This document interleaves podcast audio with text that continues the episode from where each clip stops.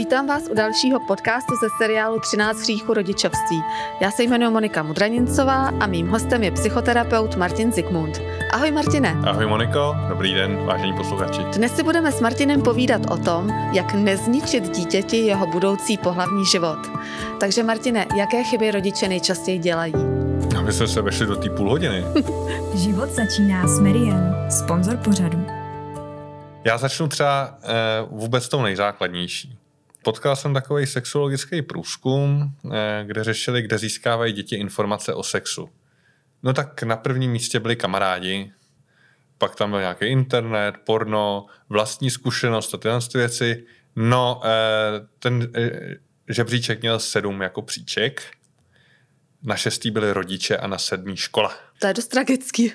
To znamená, že největší chybou, kterou rodiče dělají, je, že s dětmi nemluví o sexu včas. Hmm. A pak, že s nimi nemluví o sexu vůbec. To je ta, eh, to je ta druhá chyba.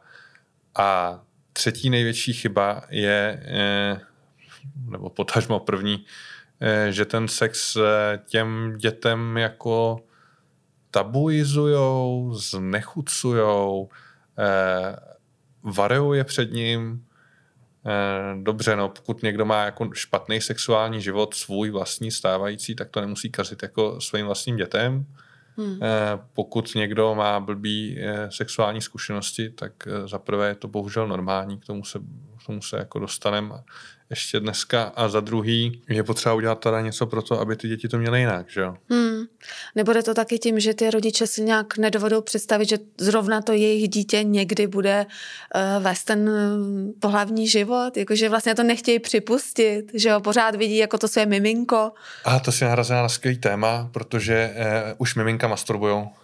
Ale... Díky jedné americké ginekoložce před atestací víme, že už v děloze mají chlapečci erekci. Mm-hmm. Že se jí tam ukázal stín na ultrazvuku a nevěděla, co to je, tak mm-hmm. a pak zase zmizel, pak se zase objel, pak zase zmizel, eh, pak jí to došlo. Eh, ale sexuální chování vykazujeme od narození. Mm.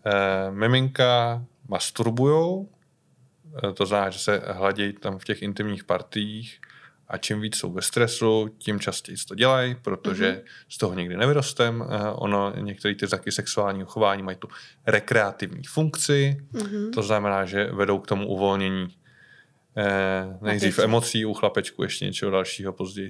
To znamená, kdy je ideální věk dítěte, aby s ním rodiče promluvili o sexu nebo o pohlaví, o tom teda, že nějakým způsobem, dejme tomu třeba to masturbování není škodlivé a tak dále. Prostě kdy je ten věk? To je eh, výborný dotaz. Eh, tam eh, není totiž otázka ani tolik jako kdy o sexu mluvit. O sexu se dá mluvit tehdy, když to eh, dítě projeví zájem. Asi si někteří z nás pamatujeme, eh, že první zájem o sexualitu jsme projevili tehdy, když jsme zjistili, že holčičky čůrají blbě a že neumí čůrat ve stoje. Eh, tam jako člověk zjistí, že tam je něco jako jinak.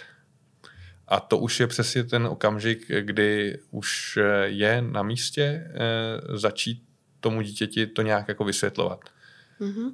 Ne, že chudá holčička si hrála s pindíkem a pak o něj přišla, eh, což některý rodiče jsou taky schopní vyplodit, když chtějí, aby to dítě přestalo masturbovat. Eh, ale prostě eh, buď teda se obrátit na nějakou jako chytrou knížku od nějakého sexologa, anebo použít, nedej bože, jako vlastní instinkt a hlavu a vysvětlit to tomu dítěti tak, aby to pochopil. Mm-hmm. První impulzy k tomu, eh, že to dítě se zajímá o svoji sexualitu, jsou právě, když poznám, že chlapečci a holčičky jsou jako jiný, eh, u chlapečků, když, se, eh, když si chlapeček všimne té erekce, nebo nedej bože toho, že tu erekci může ovlivnit jako mechanickým působením. O holčičky třeba ve velmi raném věku podle těch současných zjištění jsou schopní dosahovat stavu, který jsou velmi podobný pak něčemu, jako je orgasmus. Mm-hmm. Právě proto ty děti jako taky vlastně masturbujou jenom s trochu jiným účelem než pak ty dospělí. A co je potřeba uh, zapracovat hlavně na sobě, je nepředávat ten stud, který se předává někdy od středověku, když se mluví o sexu. Hmm. Vlastně, když to dítě, nebo obecně když člověk vykazuje projevy nějaký sexuální touhy, tak to z pohledu sexuologů znamená, že je zdravý. To je dobrá zpráva. To znamená, sexuální touha a sex jako takový je projevem zdraví. Ano. Jo, jsou třeba situace, že třeba když máte malé dítě, tak je docela pravděpodobný, že je důsledkem nějakého sexu. Eh, takže pokud máte rádi to dítě a třeba byste někdy rádi taky vnoučata, tak hold to dítě bude muset mít k tomu sex, eh, dokud eh, mu někdo nebude replikovat DNA. To by byla taky varianta a na to bych moc spolíhal. Takže sexualita je principiálně zdravou součástí života.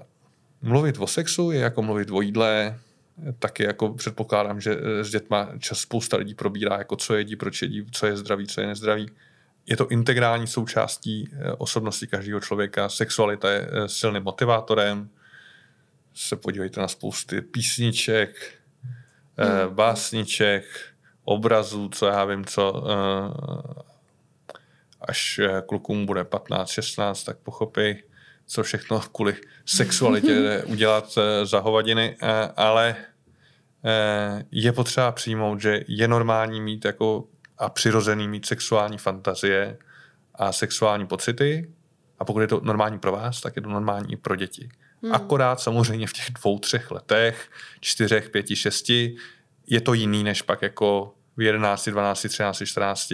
Hmm ono se to jako mění. Ta sexualita se vyvíjí, takže to je něco ne o tom, jako kdybych si s nima měl promluvit, jako že si to očkrtnu někde v Outlooku jako úkol, že splněno Jasně.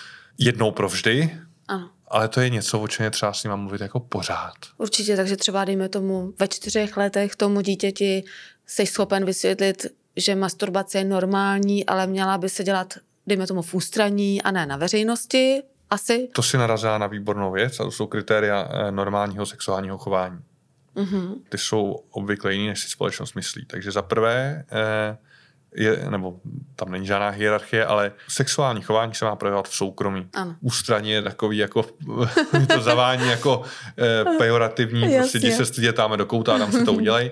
Ne, sexuální chování má být v soukromí, mm-hmm. pak to je jako normální. Když eh, existuje porucha eh, téhle části chování, tak se tomu říká exhibicionismus. Mm-hmm. Dál tam je něco jako věková přirozenost, což v dnešní době už je takový diskutabilní pojem, ale myslí se tím to, že s malýma dětma má vykazovat sexuální chování maximálně tak jiný malý dítě ve smyslu, že ukaž mi, co máš mezi nožičkama ve dvou letech, protože já to mm. mám to, to úplně jiný, ale ne 40-50 letý pán, jako ano, pro boha. Ano. Tomu se říká pedofilie, ale funguje to i obráceně, že jako v 15 eh, vykazovat sexuální chování s nějakýma 60, 70, 80 letýma lidma, tak to je taky trošku jako úchylka gerontofilie. Hmm. Ale rád bych zdůraznil, vykazovat sexuální chování něco jiného, než mít sexuální fantazie. Mm-hmm. Oni ty sexuální fantazie někdy bývají mnohem bohatší mm-hmm. a lidi si je dokážou velmi jako vyčítat. Přesně tak. A, a neměli by teda. No tak eh, ne každá sexuální fantazie vede eh, k sexuálnímu chování. Kdo někdy otevřel Kama Sutru, tak zkuste si sehnat slona. A, a, takže to není tak jednoduchý. Hmm. A to jsou teda dvě kritéria. Soukromí a přiměřenost věku. Velice hmm. důležitý kritérium je vzájemný souhlas. Ano. Po celou dobu té aktivity. No, e, e, já to říkám i proto, že ty děti dneska koukají na porno, tak v 10, 11, hmm. to je jenom na to konto, když si mám o tom začít mluvit. E, a v tom pornu je běžný, že tam není jako vzájemný souhlas, hmm, hmm. ale očima těch dětí je to norma, pakliže vlastně poslední, od koho se to dozvědí, jsou rodiče a pak možná ještě škola, hmm. tak pro ně je jako zdrojem těch informací prostě kamarádi, internet a porno. Hmm. A bude to tak do té doby, dokud se to jako rodiče nerozhodnete změnit. Hmm, Ale zkuste někomu, kdo vyrůstá dlouhý roky v tom, že normální je mrsknou ženskou jako vozem, svářatý a, a, a tak dále, hmm. tak mu pak říct, ne, ne, ne, tohle hmm. to vlastně je ve skutečnosti úchylka a normální je to tak, jak ti to říkám já. Ideálně, kdy fakt 16, 17, kdy vás vysloveně bude brát vážně takhle vlastně jako vznikají hmm. Eh, spousta parafílí, to znamená sexuálních úchylek, může vzniknout jenom tím, že někdo z rodičů si neodved svoji práci, protože no, či, čína to má být práce. Hmm. Má to být práce školy, já jsem taky pro, ale eh, sexuologové si myslí, že první rodiče, potom škola a pak by bylo fajn jako teprve takový ty drobnosti jako vlastní zkušenosti a, a porno a, a kamarádi. Hmm. No a pak je čtvrtý kritérium normálního sexuálního chování a to je neporušení tělesné integrity. To znamená, eh, takový to jako poplácávání po zadečku a tyhle ty věci, to je ještě jako normální chování z tohohle pohledu, ale takový to, když už tam jsou nějaký jako škrábance, šlince a podobně, tak to už je parafílie, sexuální úchylka, odchylka od normy. Mm, mm, mm. Takže sexuální normální chování je v soukromí, je tam eh, přiměřený věk, je tam po celou dobu vzájemný souhlas všech zúčastněných a nedochází tam k porušení tělesné integrity. Mm-hmm. Pokud vaše dítě vykazuje tyhle čtyři znaky, je sexuálně normální. Pokud se vám to nelíbí, asi máte hold jiný sexuální preference a chutě a je to v pořádku. Spadá do toho jak homosexuální chování, což je často něco naprosto odlišného než homosexuální orientace, zejména v pubertě. Ano. To znamená, když a v čem se, vaše... se to liší? Výborná otázka. Homosexuální orientace je něco, co uh, současná sexuologie považuje buď za vrozený, mm-hmm. anebo za uh, částečně vrozený a dokončení do jednoho roku věku dítěte. Mm-hmm. Znamená něco, za, to, za co to dítě nemůže. Pokud ano. je prostě homosexuálně orientovaný, to znamená orientovaný na lidi stejného pohlaví, který ho přitahují, tak s tím nejde nic dělat. Pokud stejného názoru, můžete si zajet do Polska, nechat vymítat ďábla nebo co já vím co, ale přesto se nic nezmění. Pokud je heterosexuální orientace, to znamená přitahuje lidi opačného pohlaví, bohužel s tím taky nejde nic dělat. Pokud se vám to nelíbí, eh, tak si taky někam zajďte, ale eh, děti nechte doma. Třeba eh, do kláštera. No, tam se seznámíte spíš tak ale, ano, to jsme se nepomohli. ale to je orientace a chování ano. může být značně odlišný. Takže takový jako, eh, dejme tomu, lesbický epizody dvou spolužaček, které který se, se snaží opí. při, No a který se snaží přitáhnout pozornost těch kluků, o kterým ve skutečnosti ano. jde. Jsou... Protože to viděli v tom pornu, jak je to rajcuje. No, ty chlapce, eh, ten Protože v tom pornu je to normální, tak, ano, ano. tak i když, i když jako je to takový divný a tak co pusa jako pusa, Přesně. Eh, tak jsou schopní to jako překousnout, ale to je chování, to je ano, homosexuální ano. chování. A neříká to nic o orientaci. Ano. Eh, vzhledem k tomu, že třeba část sexuologů absolutně popírá eh, bisexuální orientaci, a když si otevřete v obyčejnou učebnici dějepisu a kouknete se do antického Řecka a Říma, hmm. tam bylo běžný, eh, že lidi vykazovali jak heterosexuální, tak homosexuální chování, ale bohužel museli mít jenom právě jednu z těch dvou orientací. Ano. A ta byla vrozená. Nebo mm-hmm. prostě od malička, kterou už nejde ovlivnit. Já tomu rozumím. Uh, my tady tady hovoříme o tom, kdo by měl být zdrojem těch informací, ale třeba já, když si vzpomenu na svoje rodiče, tak vůbec si nevybavuju, že mi by cokoliv o sexu říkali a vlastně jedině díky knize Alfreda Kinseyho o lidské sexualitě, která nějakým záhadným způsobem se mi dostala do rukou, když mi bylo nějakých 15, ještě za totality. Vůbec nechápu, jak se to k nám dostalo.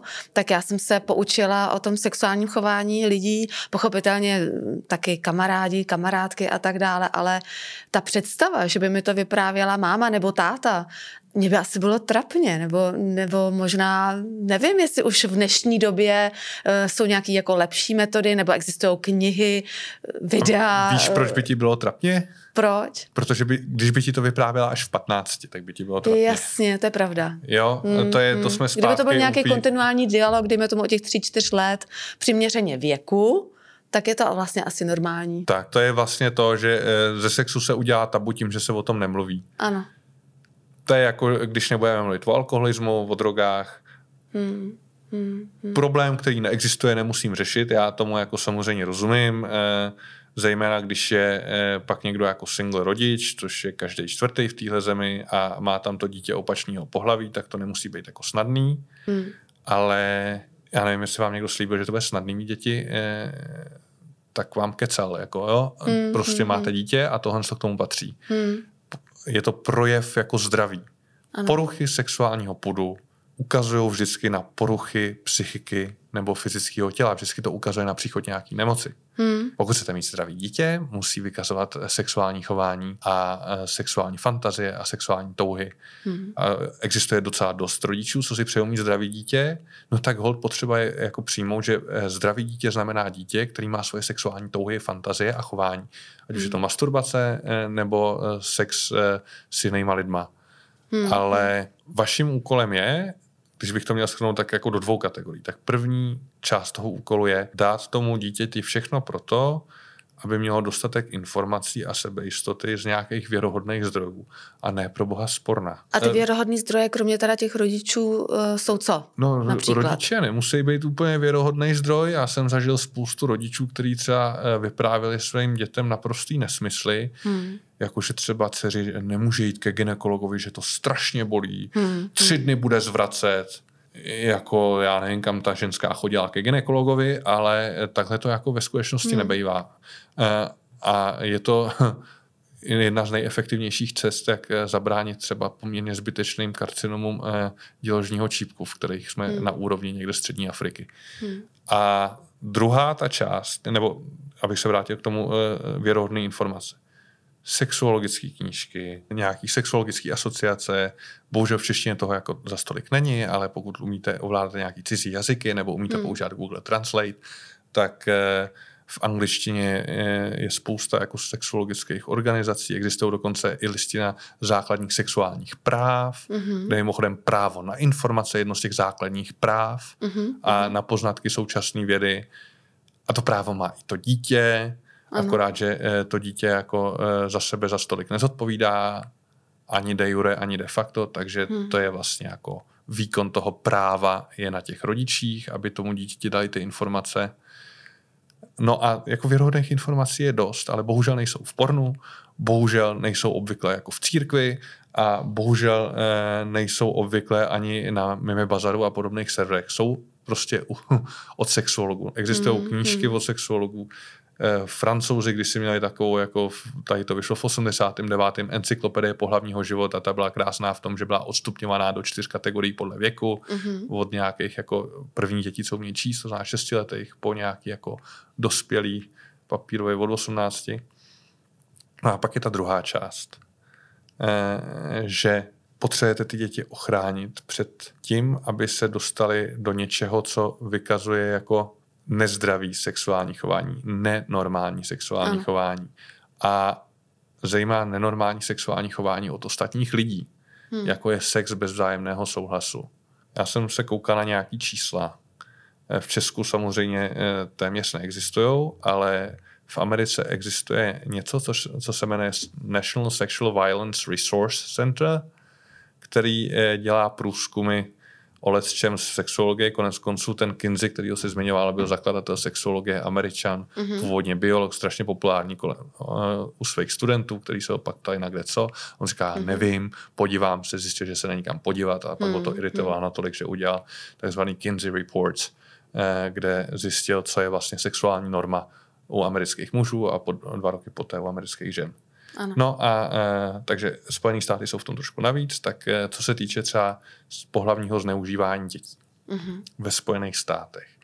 Jedna ze čtyřech holčiček a jeden ze šesti chlapečků bude sexuálně, znamená pohlavně zneužívaný, než dosáhne věku 18 let. Hmm. To je strašný.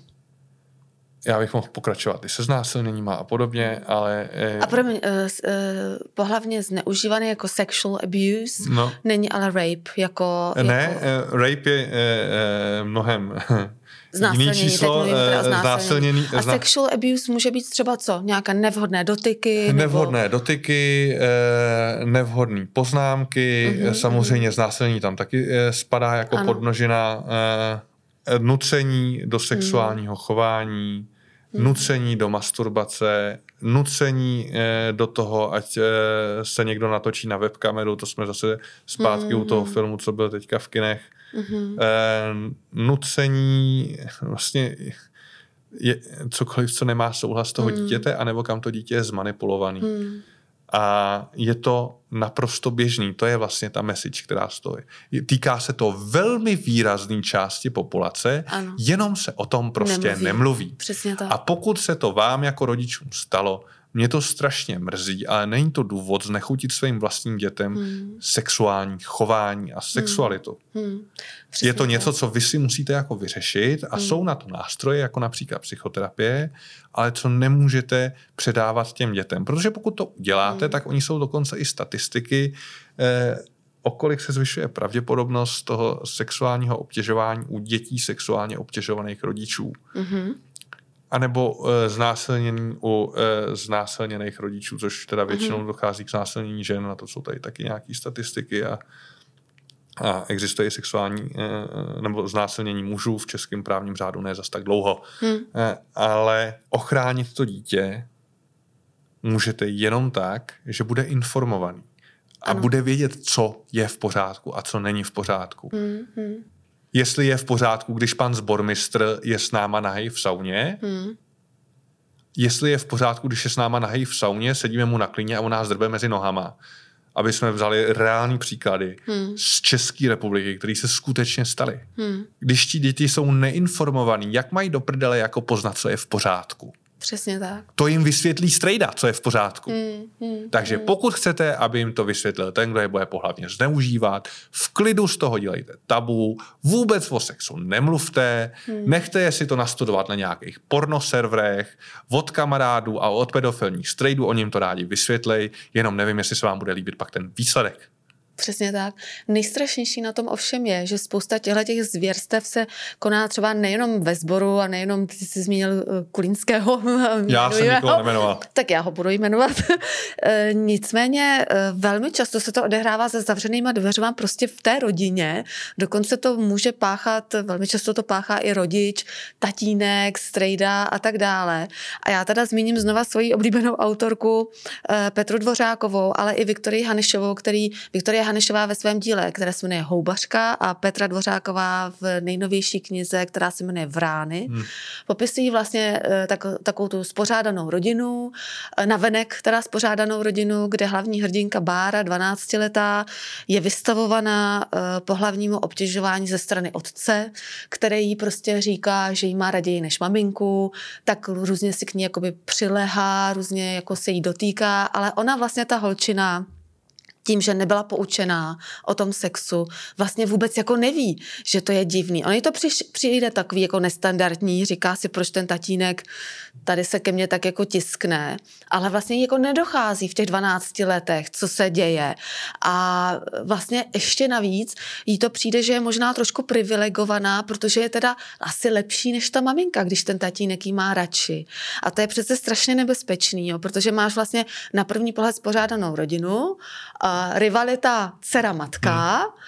ale ten otec vlastně eh, je v podstatě násilník, nebo, nebo násilník je možná silné slovo, jo, ale... Pohlavně ji zneužívá. Uh, pohlavně zneužívá a mně přijde vlastně úplně hruzostrašný, že takovéhle situace se dějou, to je sice jako beletrie, je to kniha, ale to jsou prostě modelové situace, které se opravdu dějou a my to všichni víme a co to dítě prostě má dělat v okamžiku, kdy to na ní páchá její nejbližší osoba.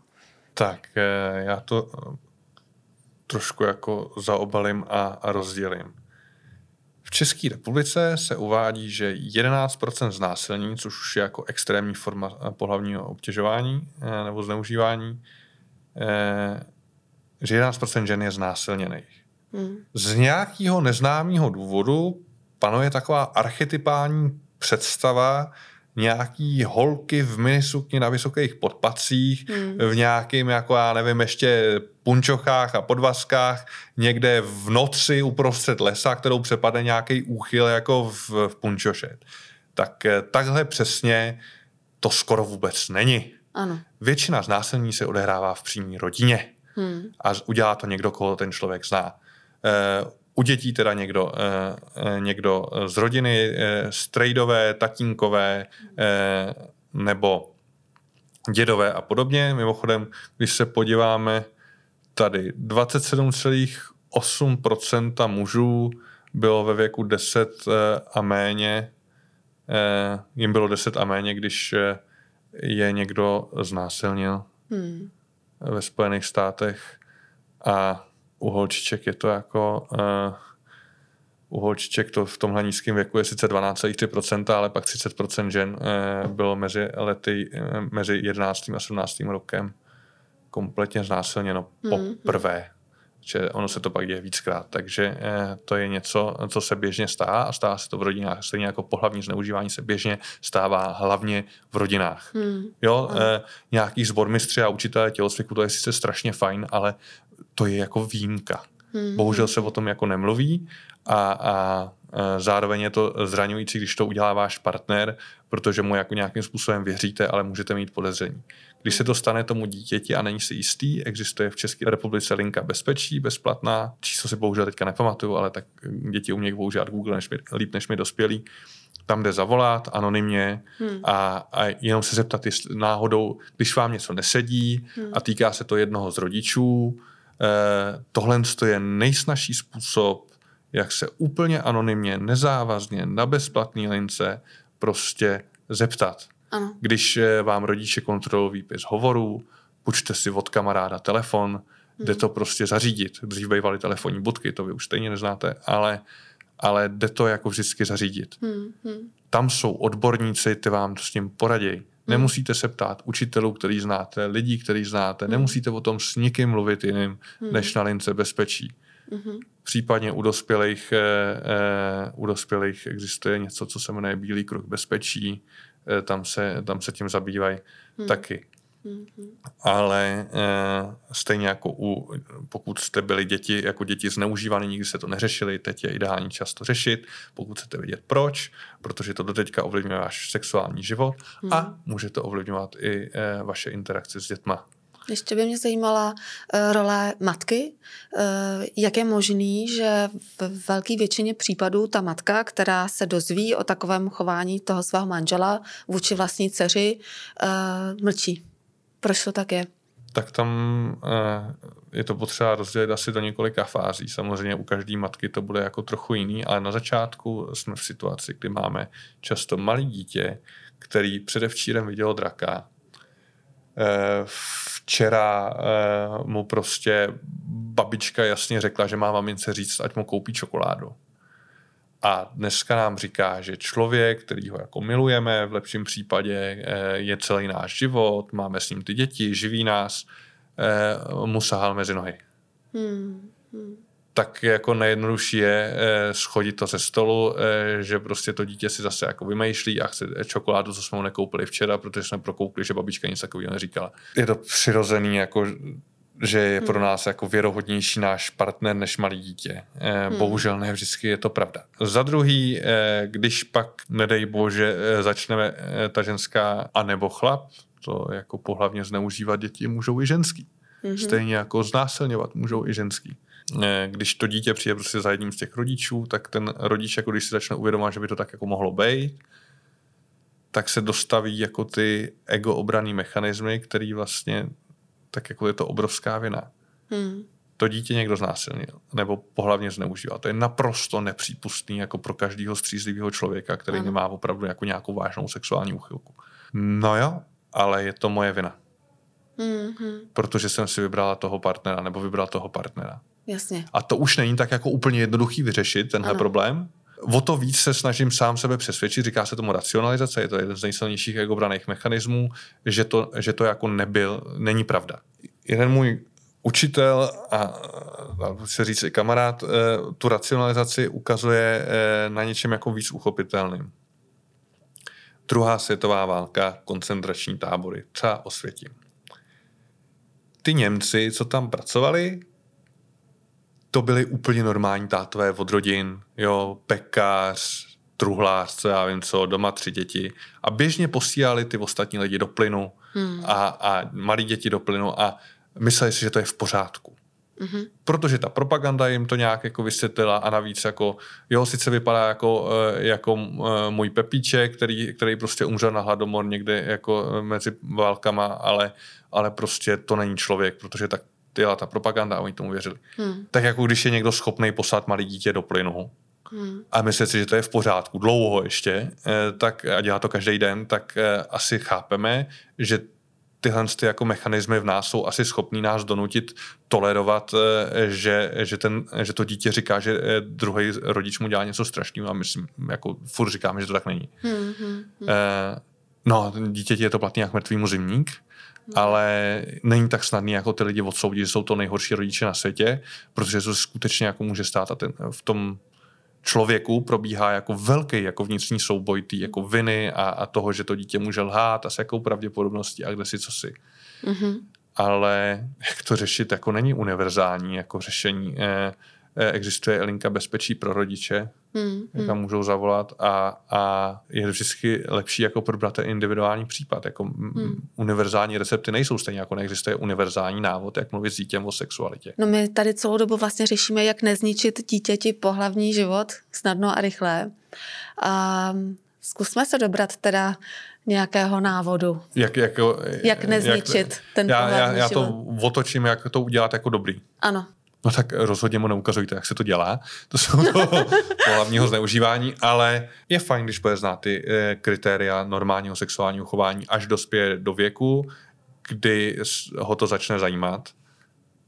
To není 25 až 30, Mhm.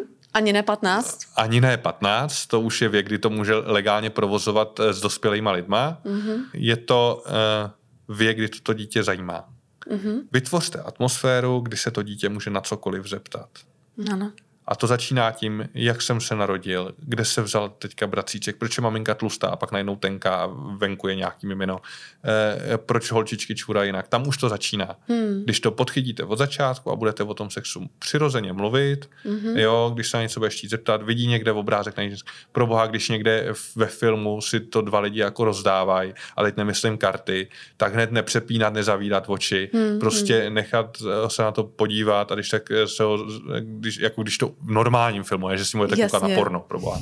Eh, eh, proč se ty lidi líbají, jako k čemu to Hmm, je, nebo hmm. jo, a vysvětlit to, proč tatínek dává mamince pusinku trošičku jinou, než jako mě, doufám. Hmm, Jo, eh, vysvětlovat to, eh, když vidíte, že to dítě to zajímá, ptát se ho, co ho zajímá. Jo? Nejhorší mm-hmm. je takový to, no tak jo, tyjo, tak manželka říká, nebo maminka říká, že s tou mám povídat o sexu. Tak pojď, je ti už 22, tak, tak já ti o tom něco řeknu. Jo. Jo. a Když, to, když vidíte, že při tom rozhovoru to dítě usíná, tak ho to asi jako nezajímá. Nevomílejte takový ty standardní věci, protože jak ukazuje ten výzkum, ty děti většinou už těch informací mají, pokud jste nezačali v, v raném dětství, Hmm. ale mají nějak jako zkreslený, když, Ano. když vy nevíte, jaký mají, když je nemají od vás. Mhm. Takže pokud jste to jako zanedbali od malinka, super, jde to napravit, ale eh, neunučte to dítě k smrti rozhovorama o sexu, mm-hmm. eh, zeptejte se ho, co, co ho zajímá. Mm-hmm. Jestli, je- co ho zajímá třeba na antikoncepci. U těch eh, dcer eh, to s nima řešte, pokud nechcete mít už vnoučata samozřejmě. Jo, aby, nemyslím tím, že jí máte, eh, jo, tady máš kondom a něco se o tom přečti, co se s tím dělá, tak jako to, že vy máte úzkost mluvit o sexu, to je od vás milý, ale to si jako koukejte vyřešit a hmm, nespůsobte jí tomu dítěti. Hmm. Stejně jako uh, já ti vezmu ke gynekologovi, ten ti to vysvětlí.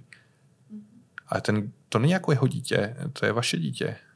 Takže Přesně hold tak. je to váš job a je docela pravděpodobný, že budete nejdřív muset pře- překonat vlastní stud z toho. Mm-hmm. A hádejte, kde se vzal? Hmm. Od vašich rodičů. Velmi často ano. Hmm. Já bych na závěr řekla asi jenom to, že sex patří k životu stejně jako jídlo nebo spánek nebo pití, prostě všechny ty primární lidské potřeby. A to, jak ho vaše dítě jednou bude vnímat, máte v rukou vy, rodiče, tak to nepokazte. Moc děkuji, Martine, a těším se na příště. Naschledanou.